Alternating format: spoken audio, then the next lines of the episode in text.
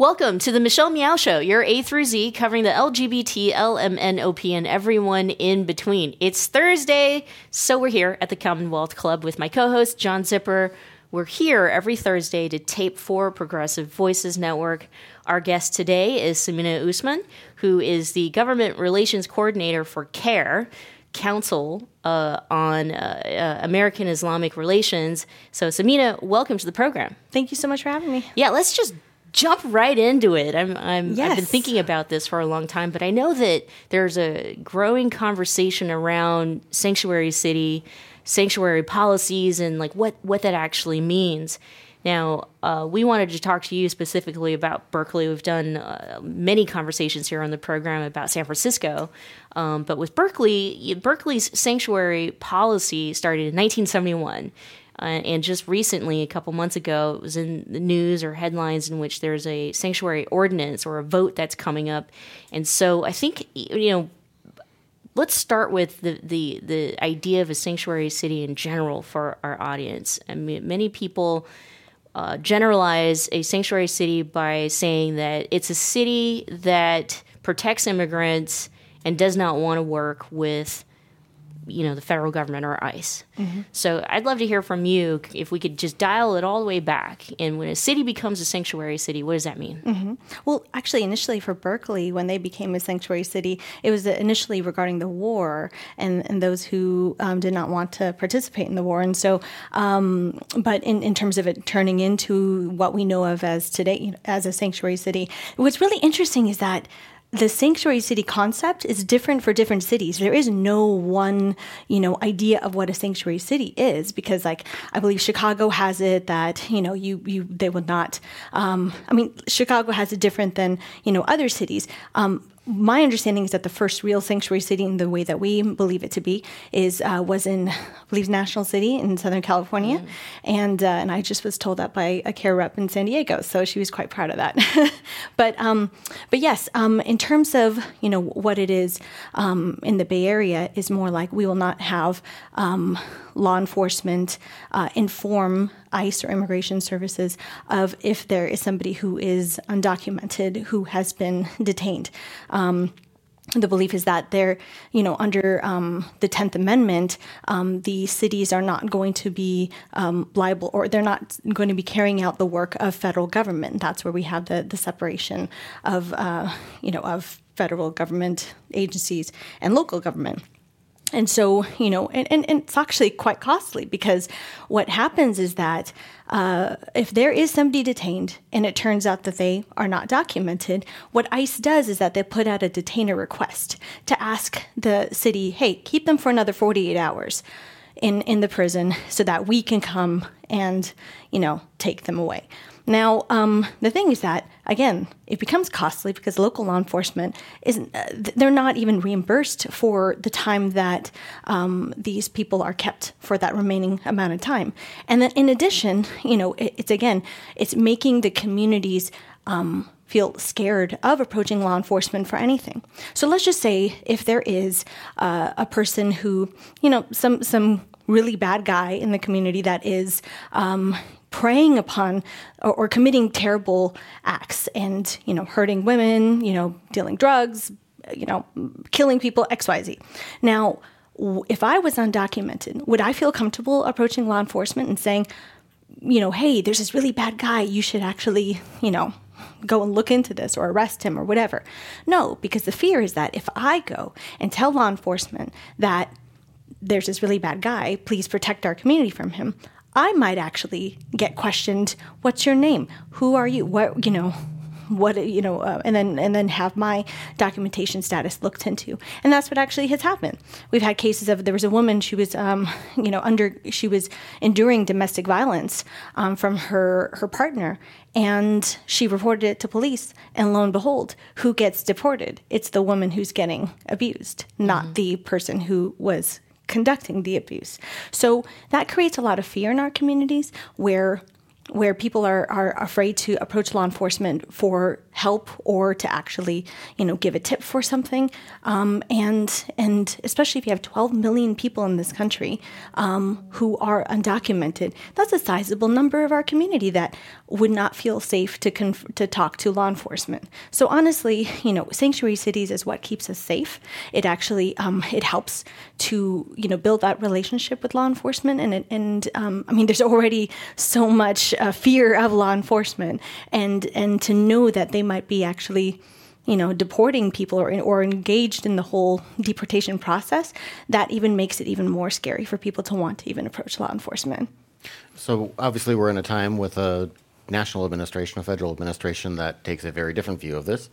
Um, and I don't think any presidential administration is thrilled with sanctuary cities, though they've tended to be ignored or not at different levels with different administrations. Currently, it's been a hot topic and a pressure point from the current president.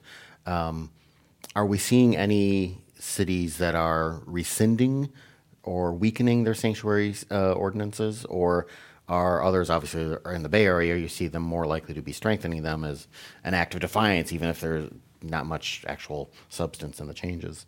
What are you seeing? So what's happening is that the federal government has been threatening to withhold um, funds to local cities or states because if they have a sanctuary city policy, even if they don't even have a pol- policy, um, um, like a stated policy that we are a sanctuary city, if there are um, some cities that call themselves welcoming cities, they are also threatened by the federal administration. Now there are a number of uh, lawsuits um, that have been filed, including with San Francisco and um, Santa Clara County, where there have been um, where they're saying no, you know that's in violation of the um, agreed upon you know funds that are supposed to be given to those cities and counties, you can't just say, hey, I don't like your policy, I'm going to go and, and, take away those funds. Mm-hmm. Um, and so that is in, in the courts, and, and I believe different lawsuits have had different um, you know outcomes. Um, but my understanding is that um, the city and uh, the Santa Clara County and San Francisco um, County have have won that, and I believe it's it's going on to further further on. Yeah, if you're having different ladder. courts having different outcomes, sooner or later it's going to go to uh, Neil Gorsuch.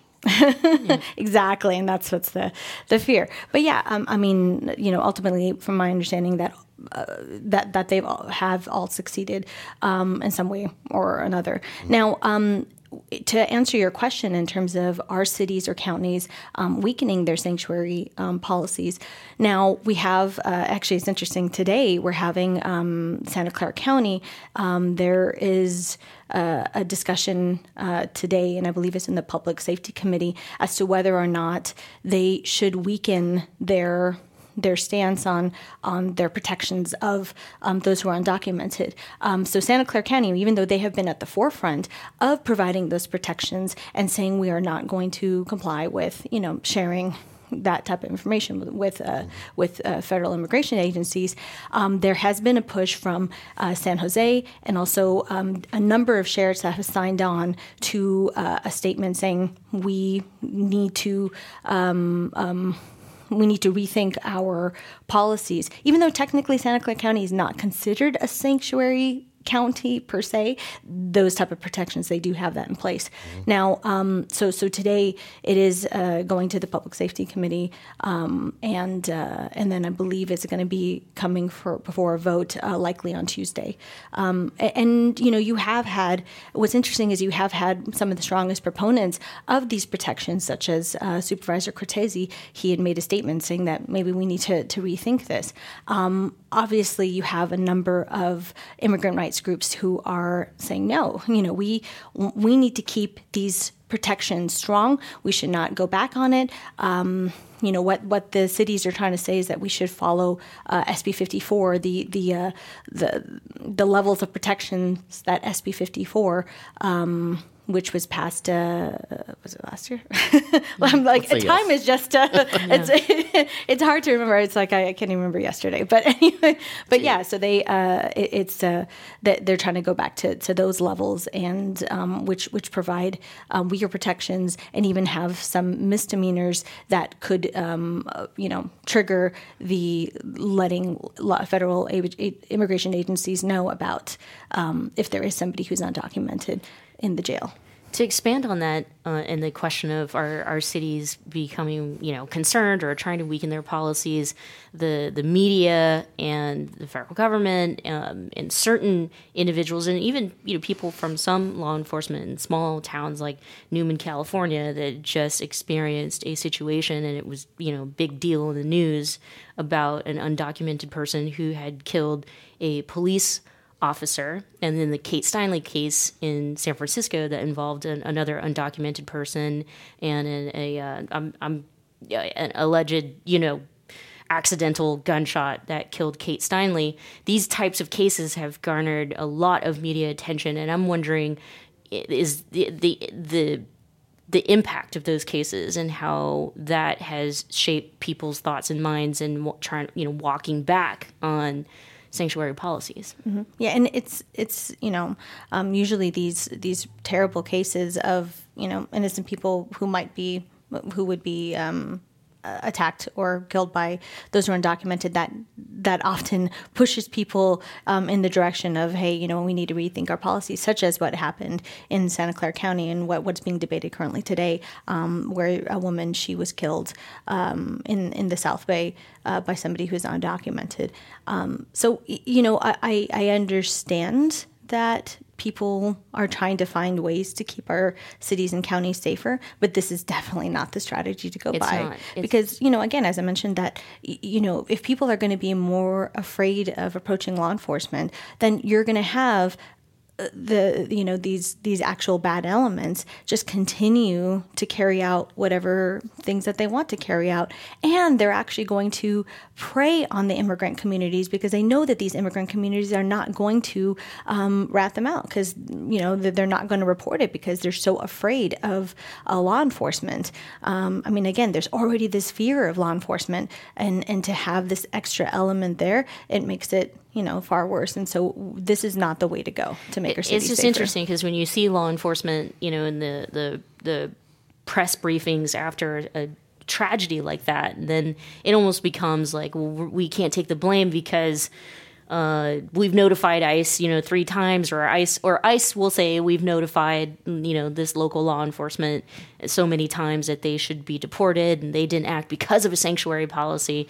It becomes so difficult to to argue outside of that and and to argue for protecting immigrant rights. So going back to Berkeley's um, new sanctuary uh, ordinance that they're trying to vote on, what this basically does is takes it a step further.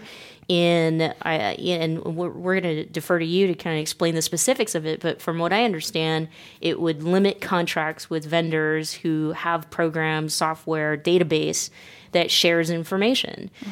Um, so I'd love for you to, to talk about that because if we, we actually do, let's say Berkeley becomes a model for many other cities who want to be protective of immigrant rights, and that takes away from ICE's efforts, uh, you know, I, I'm just wondering from my inquisitive mind mm-hmm. how they're they'll be able to argue like see the, the, limiting of us being able to work with law enforcement in this way is what's keeping you know the illegal activity from continuing in our country. Mm-hmm. So actually, let me just take a, a step back yeah. um, um, because I, I do want to um, mention that in um, Supervisor Santa Clara County Supervisor Cortese's statement, he did also mention that look, ICE does have a mechanism in order to get that information. They have access to that information, and they can actually um, um, get a, a warrant out for this person's arrest. But they have decided to take the easier route and use these detainer requests instead to hold uh, people in those those jails, um, and that is is not the way to go. I mean, they have that they have access to it and they have the ability to do that, but they're not using that. So, so you know that makes me question why is it that if ICE really wants to to you know detain these guys further, um, and if they want to arrest you know folks for for deportation, why are they they not using the tools that they already have? Mm. So, making this change is not going to you know really m- make that difference. And also in the case of the person who was killed in the South Bay, from my understanding, is that he was held for for a nonviolent crime. So even whatever change that they want to propose would not have saved the, this person. Um, you know, if, if somebody who is undocumented has served their time um, in jail, they should not have to then, once their time is finished, then be, you know, afraid of getting picked up right when they're about to be released. And you have um, immigration services that are literally waiting outside of these jails, waiting to, to pick them up once they've served their time and have them deported. I mean, it's tearing apart families, um, and this is going to cause further damage to, to communities. Now, in terms of the your question, you were asking about the Berkeley um, Sanctuary Contracting Ordinance. Um, I, I um, I'm not sure if you're aware, but actually in Richmond we had that passed mm-hmm. last year, and Richmond agreed to you know to to pass this um, this this um, bill, which is similar, or this ordinance, which is similar, which um, which says that, uh, and for Berkeley's, it says that um, the city will not be contracting with. Um, companies that will be sharing information with immigration law enforcement, and I think that the the this is basically like an economic boycott of um, these agencies like Palantir or um, right now. It's just it's it's escaping me right now. But but there's a number of um, companies that would share that information. Now here's the the uh, some cities are like, oh, you know, this is going to be costly for us. We're going to have to change this over. You know, um, but you know what? It, it, it, there are alternatives. It's not as though they are stuck with with one or two vendors. There are alternatives there. And what's great about the way that the ordinance is, is written is that look, you know, if there are no viable alternatives and they're able to show that there's no viable alternatives, then um, then there could be a, a, waiver granted for that. But again, it's having this discussion, having the whole um, open process in order to allow for the uh, you know to make the decision on on which you know um, vendors we're going to be using. I think that's what's really important. Um, and, and to make sure that our community is protected. We don't want our uh, cities you know, to be compliant in sharing information of our most vulnerable communities, um, you know, with these Im- immigration agencies. Now we have. Um, you know the, the, the other element to that ordinance is that it also will prevent the city to be um, doing business with companies that are involved with extreme vetting programs. Hmm. Now, um, I'm not sure if you're familiar with that, but what it is is that I mean the the Trump administration had tried to to push this this idea of extreme vetting that if you are going to be coming into this country, then you know your social media, all of your social, you know, your electronic information will be um, monitored and looked through um, to see whether or not you're a potential threat for our country. Now, um, that is uh, one, it doesn't work because there's so many false positives that come about. Um, and you're you're going to end up turning away people who have a, who who have gone through the proper process and and you know who are trying to just you know, come and visit their grandchildren you know but they're right. not able to come because either something was um, misinterpreted or um, and again there's so many false positives that come about um, especially if uh, if if one is you know speaking a different language um, it's easy to misinterpret that so again that whole process doesn't work and it's also being being used to target more um, people from from countries that are you know from from Muslim majority countries. Right. Um, so so it's a, a racist, xenophobic method that would be used in order to prevent you know folks from coming in and and maybe I guess as Donald Trump wants he wants more people from Denmark so. We're going to get to um, the question about the impact of you know some of all these these immigration policies and where the federal government's at and how that has impacted the Muslim American community and Muslim community around the world in, in, the, the travel policies. Uh, but I'm going to throw to John for a chance. Your I was turn. just going to ask, how many companies are we actually talking about? Because I think some people hearing this would still be thinking, well, how many companies are actually giving data to ICE or are somehow involved in extreme vetting? Mm-hmm. So, is this, a, a, you know, how significant of an ordinance is this, or how how what what is the universe of companies that could be affected or not? Mm-hmm. So uh, I can't really quote that off, off the top of my head, but I'm um, I think they are in the in the dozens. Um, however, for Berkeley, my understanding is that there's only two uh, companies that might be, you know, subject uh, to that. Um, but again, it's only for um, future contracts. It's not for existing Right, contracts. right. So, so that would not change anything because, of course, then you have a whole other legal issue that you have to deal with in, in terms of, you know, you, we, we're not going to be breaking contracts. Um, so, so again, these are just for for future contracts or for contracts that are going to be renewed. Um, so for for you know Berkeley again, it's not. It's only for a couple contracts, but uh, not. It's, it's not going to be like oh you know everything now has to be um, rethought of, and there all are alternatives as well. Yeah, yeah. I, I would have guessed that you know if you look at it from the dollar amount, and you had mentioned it before, you know, this is about um, economic power as well, and these cities being able to take control and and bring it back, you know, on a local level.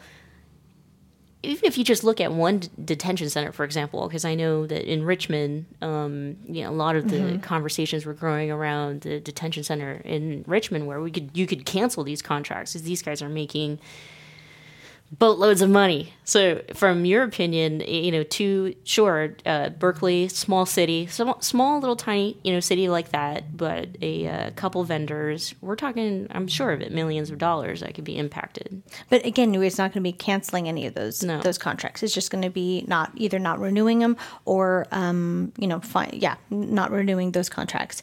Um, but again, it would be going forward, not getting into contracts with those who are engaged. And again, we are we're standing by our values, we're standing by our principles, and and making sure that you know we we know. Uh, again, we can call ourselves oh we're a sanctuary city, but you know what does that again? What does that mean? Does and that we want to yeah. make sure that we're not just it's not all fluff it actually will have some teeth to it um, and so that's why you know we, we, we want to make sure that our most vulnerable communities are going to be uh, protected and that families are going to be kept together and that's what this really at the forefront i mean families have been torn apart it has caused terror for for children who are going to school and wondering whether or not they're going to see their fathers or their mothers when they get home. Um, it's it's um, what really needs to be uh, changed is uh, to to make sure that we have meaningful, comprehensive immigration reform. That is what's going to be the the real solution to the problem, not by deporting 12 million, not by uh, breaking families apart. Um, you mentioned companies a little bit ago. I want to ask you about that. So, you know, the Bay Area is home to the largest tech companies in the world and also uh, home to big, big data gathering tech companies, right? Like Google um, and, and a company like Amazon are, well, Yeah, Amazon yeah. would be one of yeah, them. Yeah, and uh, Salesforce. And so I, I wanted to get your thoughts, Oracle, right, on these companies and and and trying to to also uh, understand. Uh, make sense of it because we you're right we stand on this platform like the bay area sanctuary you know area sanctuary cities and our politicians our elected officials are very proud of that but when we do business and we are supporting some of these companies who also stand on a platform to, to that level. But when you, how do you reconcile um, supportive companies like, you know, Google, like Amazon, who are investing in, you know, facial recognition software or supplying or having contracts with ICE that allows for them to gather the database, you know, even easier, um, and and that there's there's room for it to also, you know, there's flaws and, and for it to be false and where you're, you're basically rounding up people um, and collected in this cloud or something like that. So I'd love to get your thoughts on, on that. Yeah, and, and that's a really great point because a lot of these companies, or some of these companies, are based in the Bay Area. I mean, you have Palantir, that's uh, I believe in the peninsula. Um, so so you know, a, a lot of electeds might be worried about. Okay, I don't want to step on their toes because you know that is based in our district, and you know, and again, I don't want to make claims that it has anything to do with campaign donations, but at the same time, one does think, okay, you know, if these are companies that are housed in our districts, how would that, how is that going to impact in terms of jobs or, or whatnot? But again, we need to stand by our principles and stand by our values and make sure that we are, are going to follow through with them instead of just, you know, talking fluff.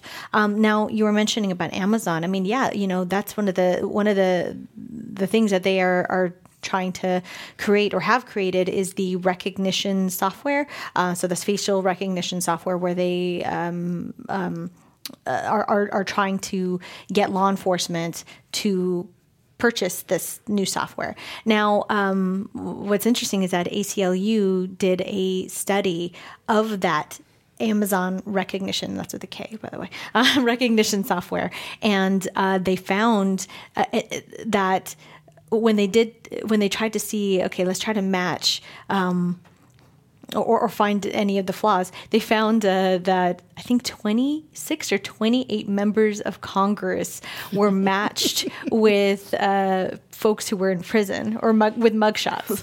so again, it is a flawed system. If you're going to find 26 or 28 members of Congress and you're going to match them with with mugshots. Now, um, what was interesting about uh, facial recognition software is that uh, the you know if you are a white male, yeah, chances are it may do better in terms of matching one up with uh, with potential mugshots, but um, if you are an African American woman, 35% of uh, the, the searches um, that come up turn out to be false or turn out to be um, have flaws. And so uh, that 35% is a really high number. Um, and so if we are going to be having law enforcement using that facial recognition software um, and and having that information also shared with immigration services and having so many you know potential flaws and on top of that having issues with law enforcement using deadly force um, it is a really scary prospect uh, mm-hmm. uh, because if you do have these false positives and then you know it shows up oh this person turns out to be a felon and then it turns out to be a person of color you know maybe chances are more that they might end up police might be using more use of force. I mean, I'm just talking about statistics here, and you know what is, um, you know, the trends of law enforcement use of force, and and it's a really scary prospect to to have that um, be used more and more by our, um, but you know, by our law enforcement and if they're you know dealing with uh, mm-hmm. local immigration enforcement I'm sorry immigration services. Again, Amazon has plenty of other ways in order to make their money. Why in the world are they engaged in this facial recognition software? It does and working with law enforcement for this. It doesn't make our community safer. Let's have Amazon make their billions elsewhere. I'm saying they're not exactly a poor company. no, not quite. John. I was just going to get into. You mentioned the state bill on sanctuary. Mm-hmm. Talk a bit more about that. Did that do much, or when you go kind of a larger scale like that, do you water down stuff so much? Mm-hmm. So yeah, so that was that was a lot of the debate um, with uh, the with the state bill.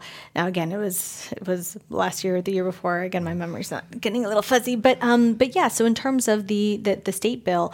Um, you know, uh, it, it did end up getting watered down to um, make sure that some, I think it was like violent or, or some felonies or some um, if one was uh, convicted of that or misdemeanors, then that would the uh, SB 54 would not apply. Um, and and that information would be shared with immigration enforcement.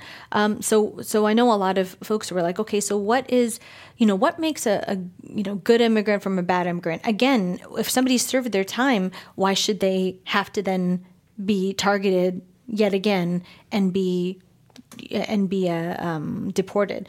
Um, you know, there, there's this whole concept of uh, crimmigration, um, which is again mm. focusing on on uh, or, or, trying to separate. Okay, who's the good immigrant from the bad immigrant? And a lot of people are like, okay, why are we always, you know, when we're trying to talk about the situation of those who are undocumented, we're always pushing like, you know, keep little children at the forefront. Oh, this is what is impacted. Why are we why are we making that that the differentiation between you know, what's considered a good and a bad immigrant. We want to make sure that we protect all.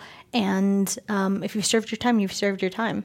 Mm-hmm. You know that mm-hmm. that's it. We again, the real issue is a broken immigration system. It's a um, and also, and then there's a whole other issue. We want to talk about what our country is doing in in, in our country's efforts or our country's actions in other countries in South America that might be fueling the the rush of, of people fleeing, Right. um, you know, due to war, due to uh, the destabilization of other countries, uh, that can't be separated from the argument and the discussion as well. Right. But I don't think we have time for that. yeah, we that's a two part series Yes. or you know the whole conference we could do about that topic. I do want to talk to you about you know the Muslim American community in in the United States as well as Muslim countries and Muslim communities around the world who are impacted by America's uh, new travel policies by this president and you know the sentiments from his anti-immigration attitude and his administration the, the shebang.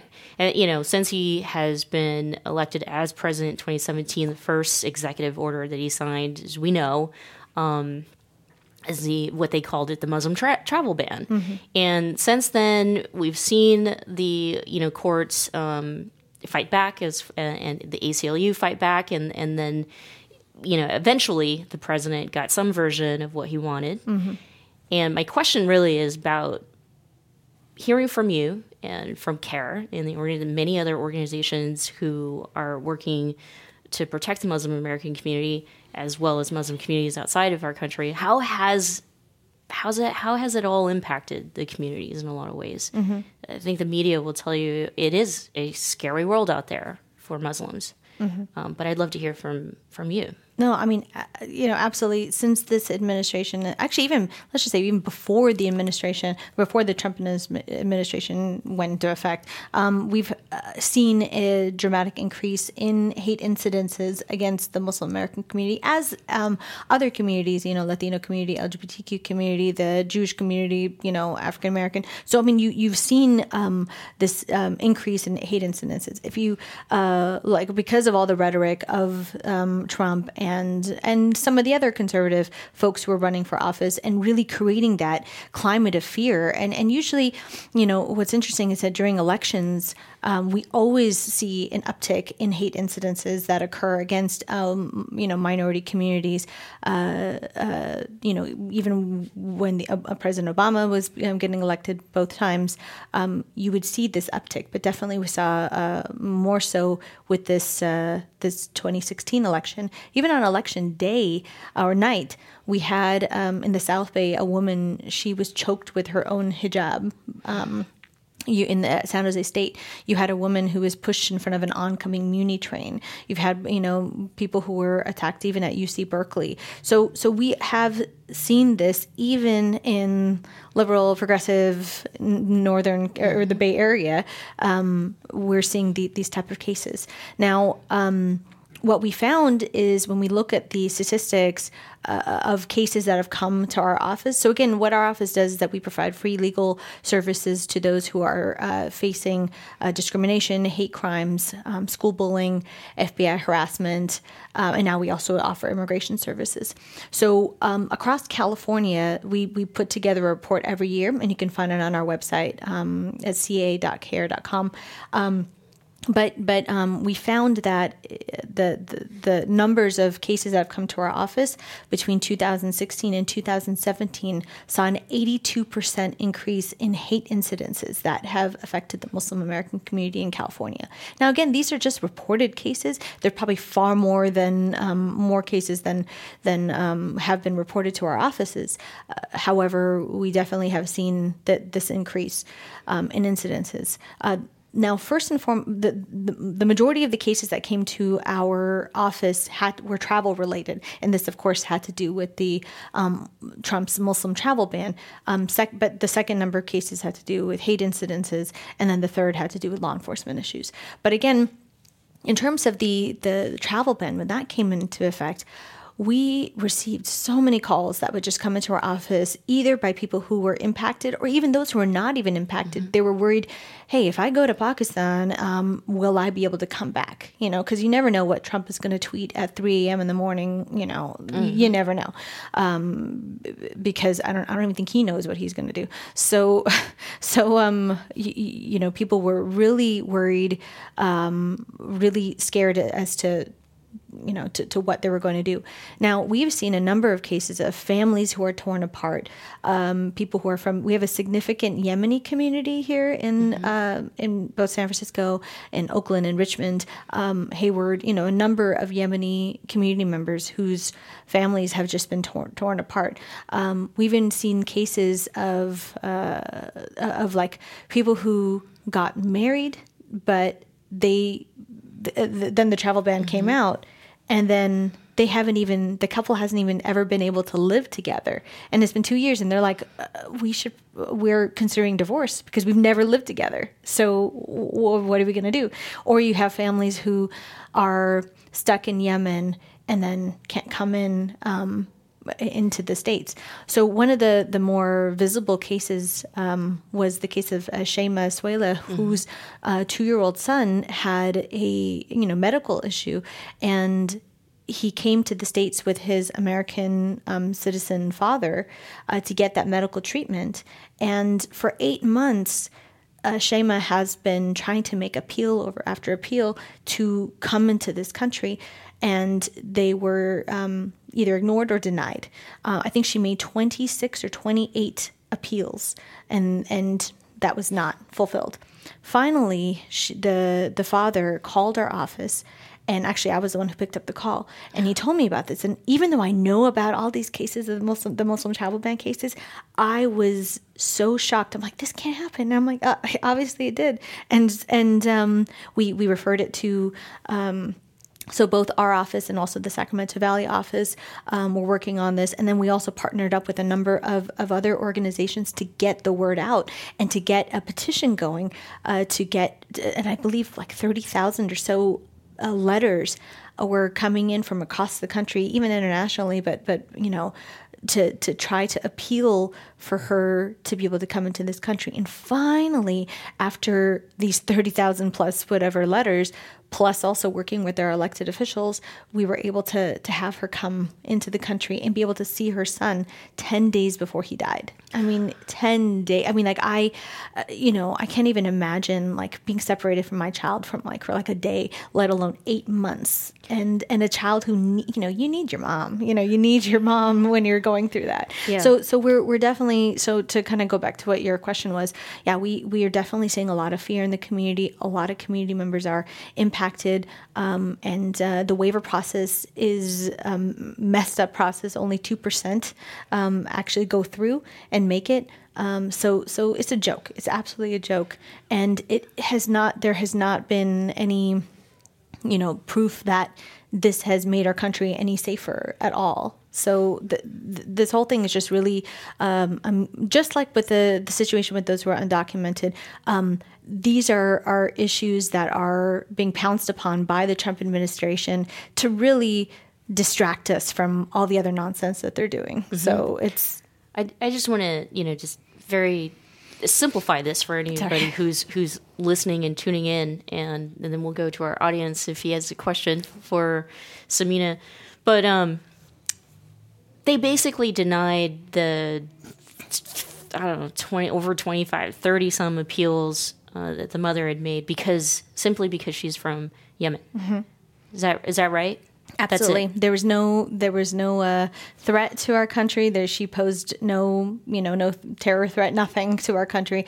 Again, this whole process of just you know picking Yemen out, uh, it, it, it there, there's no reason at all for, for this to be the case. Yes, I mean Yemen is going through um, a significant, you know, the, the, war. I mean, like there's really a genocide that's happening in Yemen. Um, that and that's a whole other discussion as well. But our quote unquote allies of Saudi Arabia are are you know, part of this whole thing. So I'm sure that element has something to do with why Yemen was added to the list. Again, that's a whole other discussion. But um, you know, our our administration has made lots of allies with folks who we really shouldn't be, including Saudi Arabia. Yes, we could go on for another five shows with Sameena, and, and we probably will call on her in the future for a different topic. But um, it's now time for a question from our audience. If you have any, no? Nope. Okay, we'll go back to John. So, uh, what are your? You mentioned a couple times, you know, comprehensive immigration reform, mm-hmm. and that's been kicked around for the past three presidents. Um, what's your realistic hope for that?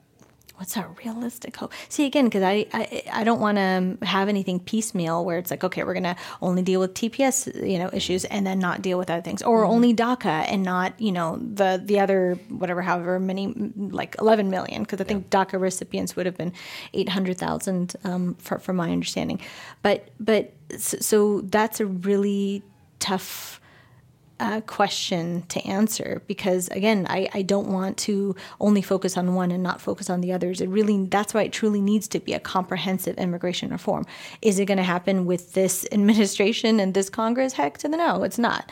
But um, you know that's why we need to and again I, i'm not we're a nonpartisan organization so i'm not going to say who to vote for but we want to make sure that we vote for people who are going to really stand by our principles stand by our values and make sure that we have real solutions to the problems and not just these little band aid type of solutions. And in fact, before you showed up, we were talking presidential candidates. No endorsement or anything like that, but is anyone out there on because there are multiple Republicans as well on either party? Is anyone talking about immigration reform? Good question. I mean, I know that people are talking about, um, uh, you know, our dreamers, but again, that has not been at the forefront of, of the issues. Well, that's I, kind think, of uh, that's kind of sorry to interrupt, but I mean that's kind of become the easy thing for especially Democrats to bring up because mm-hmm. if they get even into broader mm-hmm. immigration reform, even parts of their coalition start to have issues with you know organized labor for a long time was mm-hmm. not the most you know pro immigration thing. So mm-hmm. it, it, you know I, I can see yes naming that dreamers everyone you know can kind of agree on that in their coalition but they don't have to really commit. I mean, it's it's the easy thing for them. Mm-hmm. I mean, like like I just feel like we're it's like we're playing whack a mole. I mean, with so many issues that are yeah. in our country. You know, whether it be the economy, um, whether it be you know our you know the the environmental degradation. I mean, of our policies. It's it's just. Um, there's just so much damage that's been done by this administration and we're not talking about it because we're so busy talking about like other nonsense, whether it be his ridiculous tweets or um, whether it be any of his affairs or whatever it might be. We're talking about all those issues while so many of these, um, uh, you know, Wall Street type of elements are, are you know, in legislation that that's really um, hurting our economy. It's it's there's just so much. You know, I don't know whether to laugh or cry. I think more cry than anything. cry laugh. yeah, I've been cry laughing for two years. I know. Yeah, exactly. Well, you mentioned uh, the damage. Um, even if there's a new administration in place in 2020, mm-hmm. and it's a hopeful, uh, uh, uh, you know, president and, and new administration. So, so President Buttigieg gets in.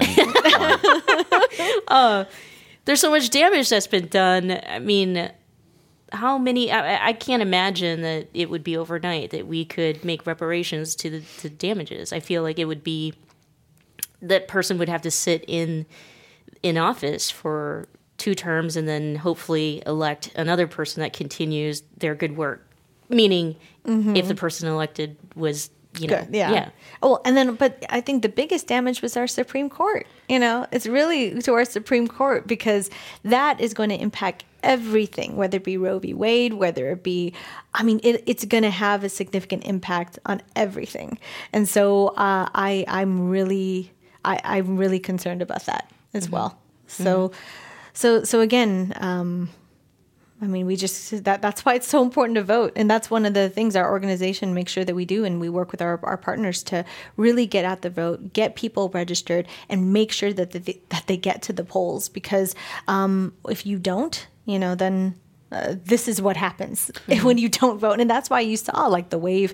Um, again, when I'm not making any endorsements, but um, that's why you saw such a significant um, change in the um, you know in the election that 2018 election because people were coming out to vote because they recognize what happens when you don't vote. Mm-hmm. what has voter participation historically been for American Muslims? Mm-hmm. Is it higher or lower than normal? Good normal. question. I mean, well, no, definitely we've seen way more. Um, and I wish I could quote the the stats. We we and you could probably find that on our uh, actually probably cair.com website okay. um, because I know our uh, national organization has done a survey and done a study on.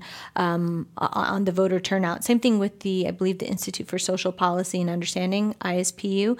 They've done uh, some great work on, on great research um, on voter turnout for American Muslims. But yes, we've seen far more. I mean, people who were just rushing to our tables to want to register to vote, um, filling out our online type of uh, rock the vote type of um, t- type of online uh, way to register uh, because and people who are uh, what's great about the state of California is that they're making it easier for young people to get registered to vote so that when they turn 18 they automatically become you know registered. They don't have to um, you know they don't have to re-register or anything like that. So uh, you know we we want to make sure that our voices are heard that we have uh, you know that, that we're able to vote for people who are going to reflect our values and uh, to, to make sure that you know we aren't going to have you know racist xenophobic islamophobic homophobic people elected to our presidency or to our congress.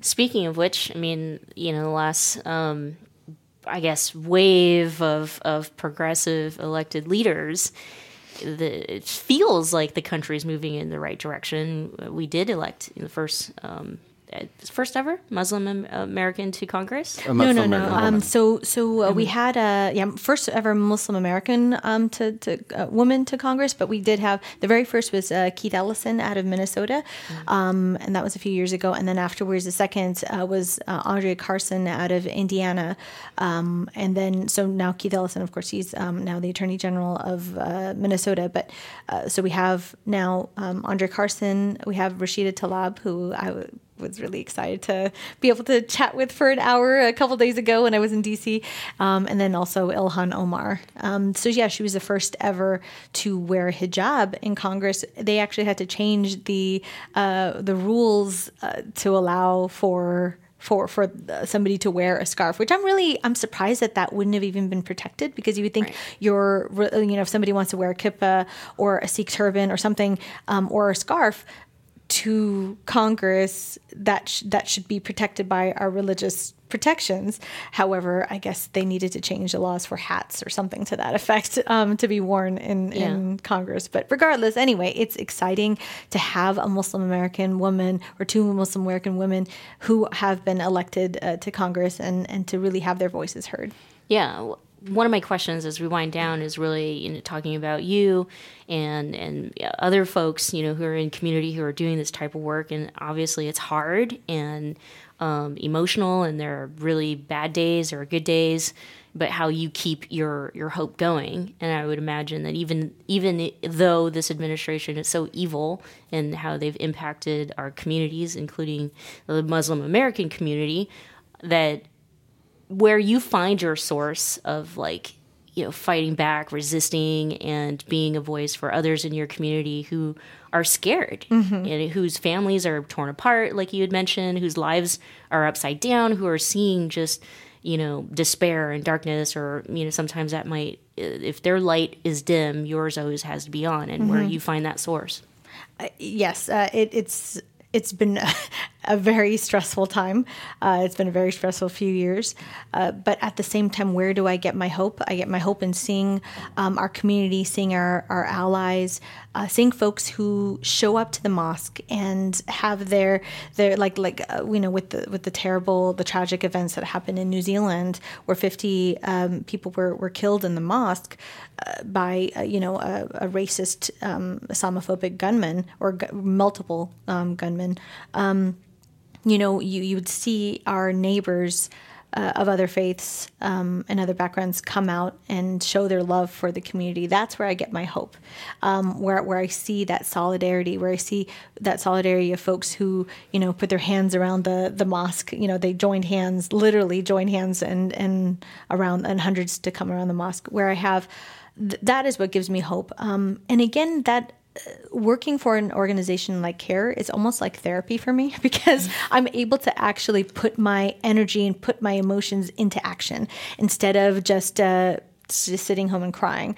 I'm able to, which I've done, um, mm-hmm. but I'm able to you know put my emotions feelings into action and also partner with fellow other you know organizations and my other neighbors to say hey, you know, we're going to stand together against injustice. And it's not just, oh, I'm not going to be working on policies that are affecting just us. I'm going to make sure that we stand up for justice for all. Mm-hmm. Um, and so that's why uh, I think that that makes us stronger when we work together and we work with our allies and our partner organizations. Um, and that's why, you know, I'm going to be advocating for making sure that we have those protections um, in Santa Clara County for those regardless of their documentation status. So I'm I'm planning to right after this go go to the county building to advocate for that and, and hopefully again on Tuesday. So we'll wrap up with the the uh, going back to Berkeley and the sanctuary ordinance. So John and I were trying to look it up, and the last that we know that it was coming up for a vote. Has, has the vote actually happened, or we couldn't find the outcome of that? But I know that many people. Yeah, it sounds like it was originally presented in September. Is that correct? So mm. it has been pushed off for mm. uh, a number of votes, and I think that um, the reason why is because there's been a lot of misinformation. First, um, when I guess some students were doing some research on on um, what you know how many contracts there are, it was thought to apply to a number of contracts, and it's like no, no, no, no. There's just only a couple. Mm. So I think that that um, made uh, put put our our um, electeds at to ease, and so at ease. And so um, my understanding is that it's going to be in a in a couple weeks. Um, I but again, Lord knows well, if it's yeah. going to change or not. Oh, actually, just kidding. It's on the twenty third. Um, okay. so uh, so that's just what kinda, it is right now. Yeah. Um, let's hope it stays on the twenty third because we've had a number of our allies and community members show up to each and every time this has come up for a vote and then it's been postponed. Mm-hmm. Um, but but yeah, we want to make sure that we get a number of people out there. Again, it's on April 23rd as of now. Make sure to check the uh, either the Deport ICE website um, or you know one of our organizations, whether it be CAIR or Secure Justice, is going to be posting information about this either on Facebook or on our website. So make sure to check that out. Okay, I have a couple more questions before sure. we say goodbye, but I'll, I'll no, no, go, go ahead. It. Okay, and they and they could be quick, and because uh, I know that you know it could be another show to expand on these types of questions. But my first one is um, ab- abolishing ICE. Mm-hmm. There's been growing support around the idea of just abolishing ICE. Mm-hmm. What do you say? So what's interesting is that ICE is not something that's been around for a long time. This is like you know been. God, I am again. I'm terrible on dates, but um, it has not been around for long. And and you know, uh, again, the the the way that our that ICE has been conducting itself, the abuses, um, whether it be you know when they arrest, you know, do these mass raids um, on people's homes, or when people have been kept in these detention cells uh, it is it's been atrocious. Uh, just this the the whole way that we're handling. Um, you know this whole process of, of those who are undocumented and keeping people caged in like kids caged in these you know these cells and freezing and and and you know children who are dying i mean this is just terrible. So yes, uh, I I definitely am part of the abolish ICE movement mm-hmm. um, or the deport ICE movement, whichever one. Mm-hmm. I know yeah. in the Bay Area it's the uh, deport ICE, but um, but again, it's it, it, you know we really need to take a step back and rethink our whole immigration um, process and our whole. Uh, immigration policies um, we can't be doing what we're doing now and, and again let me remind you that it's not um, just with this Trump administration. President right. Obama did the same thing and put kids in cages as well. A lot of the images that you've seen with the with these kids and with these foil blankets on them, that wasn't from Trump's uh, time. It's actually from Obama's time. I mean, he was called the deporter in chief. And so while you know everybody you know seems to, I mean, he has such a nice smile, but he's the deporter in chief. I'm sorry. Yeah. So yeah. so I, I, know that nice smile isn't gonna gonna um, make up for that at yeah. all. So we we need to remember that. But but you know, uh, you know, again, we need to just take a step back and rethink our whole immigration policies as a whole. My last question, I'd, I'd love to leave on a, a, a good note mm-hmm. and a note of, of all the rest of us who are tuning in and who aren't necessarily doing this work or a part of the Muslim American community uh, or immigrant community, but what we can be doing better. And I'm going to give an example.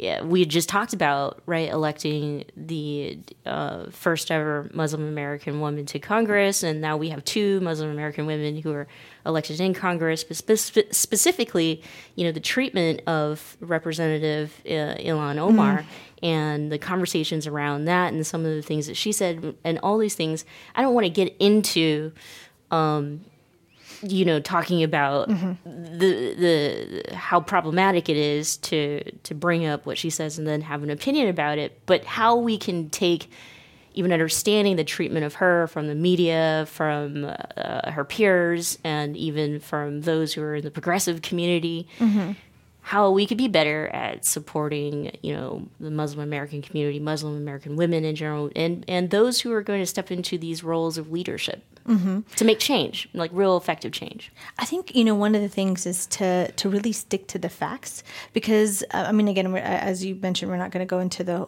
the situation with Ilhan Omar, but but just to really stick to the facts because if you really look at what she has said or what other Muslim Americans have said and, and any other thing, you know, either we have to make sure to put things either into context and actually to look at their statements rather than to feed from conservative elements or other elements that want to that, that have an agenda for um, trying to demonize American Muslims and especially American Muslims who are in elected office. You know, really look at the whole entire speech as to whatever she said, look at the context, and then make a decision. And I think that shouldn't just apply just to, I mean, this should apply to everyone, every elected official. And oftentimes um, we might look at these little memes or, you know, these little articles or whatnot. And yeah, like I even would get upset. I'm like, what is this? And I'm like, oh, wait, actually, no, that's not what they said. Or that totally look it into the context that has nothing to do with with what was said. So so I think um, that's the the biggest thing is to to really be informed, not to fall for uh, for, for you know what folks want you to think, um, but to really do one's research for oneself, and that can really solve a lot of the the world's problems, not just only on on this specific issue.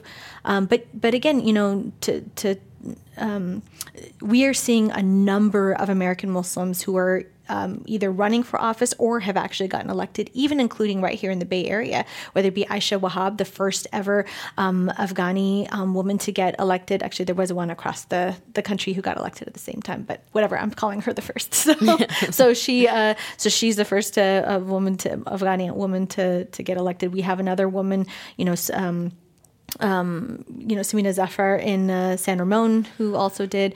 Um, another woman who was uh, uh, May- Maimuna, she got, she was actually had her whole classroom trashed um, by by Islamophobic children, and uh, she ended up running for for school board and she got Franklin McKinney and she got elected. So we're seeing people across the country, but even including the Bay Area Muslim women who are running for office and who, who are getting elected because, you know, we are part of this country. We've been part of this country for generations.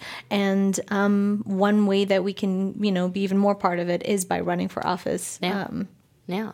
Well, Sameena Usman, thank you so much for joining us here on the program and for sharing all your knowledge and doing such incredible work. Thank you.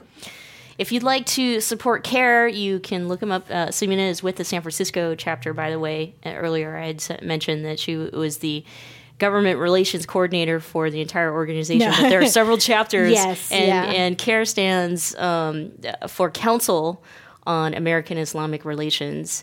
Thank you for joining us here for the program, The Michelle Meow Show. We're here every Thursday. You can check out the schedule for upcoming speakers at commonwealthclub.org slash MMS. We'll see you next time.